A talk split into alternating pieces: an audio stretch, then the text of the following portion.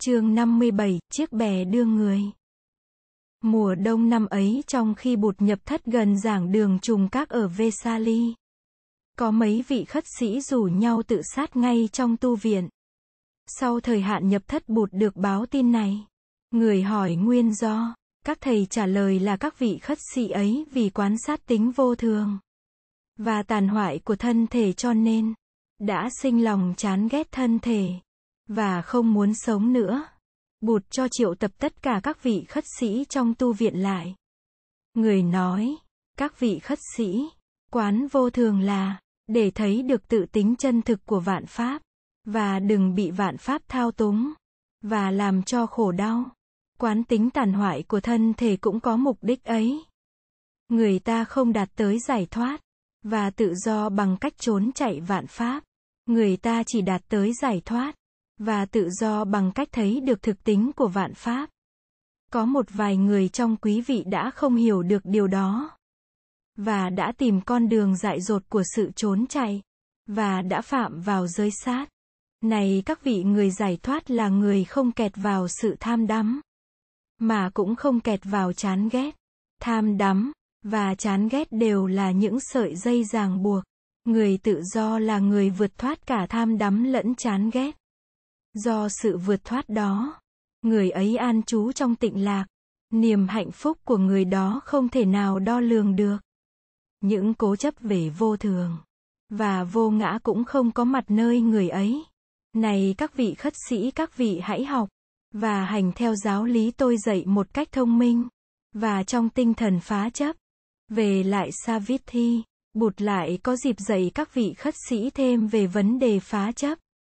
Tại Savithi có một vị khất sĩ tên là Aritha cũng đã vì không hiểu được chân ý của lời bụt dạy. Mà bị kẹt vào những cố chấp. Trước đại chúng các vị khất sĩ tại tu viện Jetavana Bụt dạy, hiểu giáo pháp một cách sai lạc. Người ta có thể đi vào cố chấp. Từ cố chấp người ta đi sâu vào sai lầm. Gây đau khổ cho mình. Và cho người. Này các vị hãy nghe. Hiểu và hành giáo pháp một cách thông minh. Như thế giáo pháp mới đưa đến một lợi ích thiết thực. Một người bắt rắn giỏi biết cách dùng một cái cây có nạng và trận vào phía cổ của con rắn, và cuối cùng nắm bắt được rắn ở chỗ cổ của nó. Nếu không biết bắt rắn, mà nắm lấy rắn ở lưng hay ở đuôi, thì người có thể bị rắn quay lại cắn tay. Học hỏi giáo lý cũng phải học hỏi thông minh như là bắt rắn vậy. Này các vị giáo lý là phương tiện chỉ bày chân lý. Đừng chấp phương tiện là chân lý. Ngón tay chỉ mặt trăng không phải là mặt trăng. Không có ngón tay ấy, thì quý vị không biết hướng của mặt trăng. Nhưng nếu quý vị nhận lầm ngón tay là mặt trăng, thì vĩnh viễn quý vị không thấy được mặt trăng.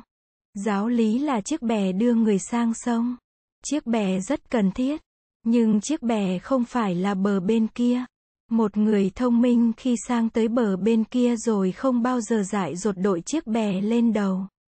Mà đi, này quý vị giáo pháp tôi dạy là chiếc bè đưa quý vị vượt qua bờ sinh tử.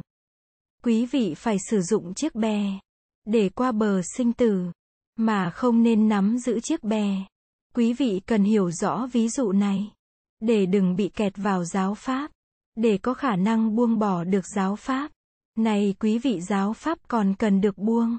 Huống hồ là giáo pháp hiểu sai. Giáo pháp hiểu sai không phải là giáo pháp.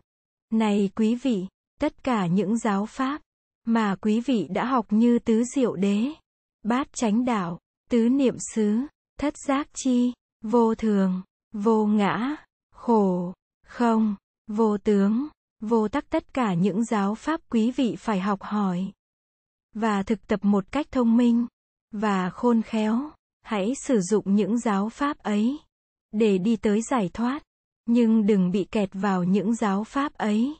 Trung tâm tu học của Ni chúng tại Savithi đã có đến 500 vị nữ khất sĩ. Trung tâm này thường thỉnh bụt và các vị cao đức từ jetevana tới giảng dạy. Đại đức Ananda được bụt giao cho trách nhiệm công cử các vị giảng sư cho ni chúng. Một hôm Đại đức đề cử Đại đức Banda. Đại đức Banda là người có thật tu. có chứng đắc, nhưng Đại Đức không dành về chuyện diễn giảng. Tuy nhiên vì đã được chỉ định, Đại Đức phải vâng lời. Ngày hôm sau, sau khi đi khất thực, Đại Đức ghé vào một cụm rừng, để thọ trai. Thọ trai xong, Đại Đức đi về phía nữ tu viện. Đại Đức được các ni sư đón tiếp niềm nở. Ni sư Gotami thỉnh Đại Đức lên pháp tòa. Lên pháp tòa, Đại Đức Banda chỉ đọc vỏn vẹn một bài kệ. An chú trong tĩnh mặc, thấy pháp, trở về nguồn, không hận thù bạo động. Niềm an lạc trào tuôn, điều phục được kiêu mạn, sống an hòa chân thật, vượt ra ngoài ái nhiễm. Đọc xong bài kệ, Đại Đức im lặng đi vào đại định. Bài thuyết pháp của Đại Đức Banda chỉ có mấy chục tư. Nhưng đạo phong của Đại Đức đã làm cho các ni sư hoan hỉ. Một số các vị ni sư còn trẻ thấy bài thuyết pháp ngắn quá. Liền bạch với ni sư Gotami xin Đại Đức nói thêm. Ni sư Gotami chiều họ, tiến lên làm lễ Đại Đức Banda, và chuyển lời thỉnh cầu của các ni sư trẻ. Nhưng Đại Đức chỉ lặp lại một lần nữa bài kệ trên rồi bước xuống pháp tòa. Câu chuyện này mấy hôm sau được trình lên bụt. Có vị đề nghị là nếu cần cử vị giảng sư cho ni chúng, thì nên cử những vị có biện tài nhiều hơn Đại Đức Banda. Bụt dạy, thực chứng là điều căn bản nhất. Vị giảng sư có thể ít dạy bằng lời, nhưng dạy nhiều bằng đạo phong của mình. Và người căn dặn là, vị giảng sư cho ni chúng phải được công cử bởi đại chúng. Một buổi trưa đi khất thực về, Bụt không thấy Ananda đâu cả. Người hỏi Đại Đức Rahula xem thầy có biết thầy Ananda ở đâu không? Rahula trả lời là không biết. Một vị khất sĩ cho biết là thầy thấy thầy Ananda đi khất thực ở một xóm nghèo trong giới những người hạ tiện không giai cấp. Thầy lại nói lâu nay thầy vẫn thấy Đại Đức Ananda lui tới xóm ấy. Để khất thực, nghe nói thế, Bụt nhờ vị khất sĩ này đi tìm thầy Ananda. Vị Đại Đức đi hỏi thăm, và tìm được thầy Ananda về. Đại Đức cũng đem về theo những vị thí chủ của thầy Ananda. Đó là cô Prakriti, và bà mẹ của cô. Thầy Ananda đã được mời lại thọ trai tại nhà này. Và hai mẹ con đã tìm cách lưu thầy ở lại. Bà mẹ của Prakriti đã cho thầy uống một thứ nước lá cây lạ khiến đầu óc thầy choáng váng. Tay chân thầy như bùn rùn. Và thầy không còn đủ sức đứng dậy ra về nữa. Lúc ấy Bụt đang nói pháp thoại cho các vị khất sĩ. Đại Đức Ananda thuật lại cho Bụt nghe là cô Prakriti đã đem lòng thương Đại Đức. Và Đại Đức đã tìm mọi cách giảng giải. Để cô từ bỏ mối tình tuyệt vọng đó đi. Nhưng Đại Đức chưa thành công. Đại Đức cầu xin Bụt giúp đỡ Đại Đức. Theo thầy Ananda kể, thì một hôm, trên đường đi khất thực về, cảm thấy khát nước, thầy đã ghé vào một cái giếng trong xóm. Để giải khát, hôm ấy chỉ có một mình cô Prakriti đang múc nước ngoài giếng. Prakriti tuy là một cô gái thuộc dòng hạ tiện, nhưng nhan sắc rất mặn mà. Thầy Ananda ngỏ ý xin cô nước uống. Cô không dám đưa nước cho thầy. Nói rằng, cô thuộc về ngoại cấp, không có quyền cúng dường nước cho thầy. Sợ làm ô uế thầy. Ananda bảo, tôi đâu cần xin địa vị hay giai cấp trong xã hội. Tôi chỉ cần xin nước uống thôi. Cô cứ cho tôi uống nước đi. Đừng sợ. Prakriti liền đưa nước cho thầy Ananda uống. Cô chưa thấy một người đàn ông nào đẹp trai, hiền hậu, và ăn nói dịu dàng như thầy.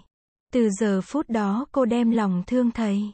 Tối đến cô không ngủ được, cứ nằm nghĩ đến thầy. Cô thường ra giếng nước ngồi đợi hàng giờ, mong mỏi được gặp thầy cho đỡ bớt nỗi nhớ niềm thương. Prakriti đã từng bàn với mẹ mời thầy Ananda về nhà thọ trai mấy lần. Thầy đã nhận lời tới thọ trai tại đây hai lần. Nhưng sau đó thấy được niềm đam mê của cô nên thầy đã tránh. Và đã từ chối. Cô Prakriti đau khổ vì tình. Người cô càng ngày càng ốm xanh đi. Bà mẹ hỏi mãi. Cô mới thú thật là cô yêu thầy Ananda. Và muốn thầy Ananda ra đời. Để cưới cô. Bà mẹ la cô, nói đó chỉ là cuồng vọng. Nhưng cô nhất quyết nói rằng, nếu không lấy được thầy Ananda, thì cô sẽ chết.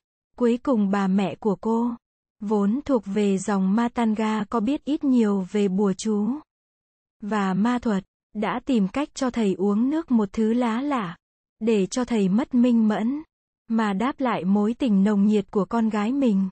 Sáng hôm nay, bà đã đón đường thầy, và cầu khẩn thầy ghé nhà thọ trai một lần chót. Thầy Đinh Ninh hôm nay, sẽ có cơ hội giảng rõ cho hai mẹ con về đạo lý. Để họ buông bỏ thầy. Nhưng chưa kịp làm việc ấy, thì thầy đã uống nhầm thứ nước trà quái đản kia. Uống xong thầy biết ngay là mình cần phải ngồi lại. Để thực hành phép quán niệm hơi thở.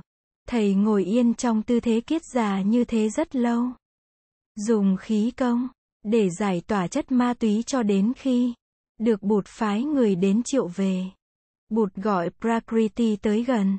Người hỏi, giọng rất hiền lành, con thương thầy Ananda lắm phải không? Prakriti bạch, con thương thầy Ananda lắm. Con thương cái gì nơi thầy Ananda? Con thương hai mắt, cái mũi hay là cái miệng của thầy? Con thương hết những gì nơi thầy Ananda.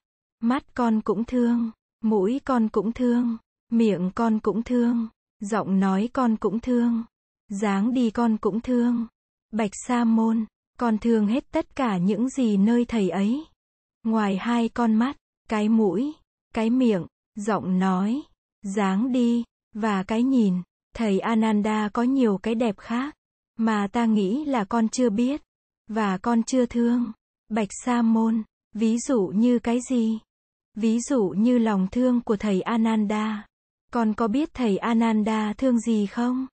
Con không biết, con chỉ biết là thầy Ananda không thương con. Con lầm rồi, thầy Ananda có thương con, nhưng không thương theo kiểu con muốn thầy Ananda thương. Con biết không, thầy Ananda thương cuộc sống giải thoát, tự do, và an lạc, do sự giải thoát, và tự do, mà thầy Ananda thường mỉm cười. Và thầy thương được mọi người, và mọi loài, và thầy muốn đem đạo lý giải thoát, để dạy cho mọi người, để mọi người có thể có tự do, và an lạc như thầy. Thầy Ananda thương lý tưởng giải thoát của thầy. Thầy ấy cũng thương mọi người. Và mọi loài, vì tình thương ấy đi đôi với giáo pháp giác ngộ. Và giải thoát cho nên thầy Ananda tuy thương mà không bị sầu khổ và thất vọng như con thương. Nếu con thật sự thương thầy Ananda thì con cũng thương cái tình thương ấy của thầy để cho thầy có thể tiếp tục sống đời sống phạm hạnh giải thoát và tiếp tục soi sáng được cho mọi người.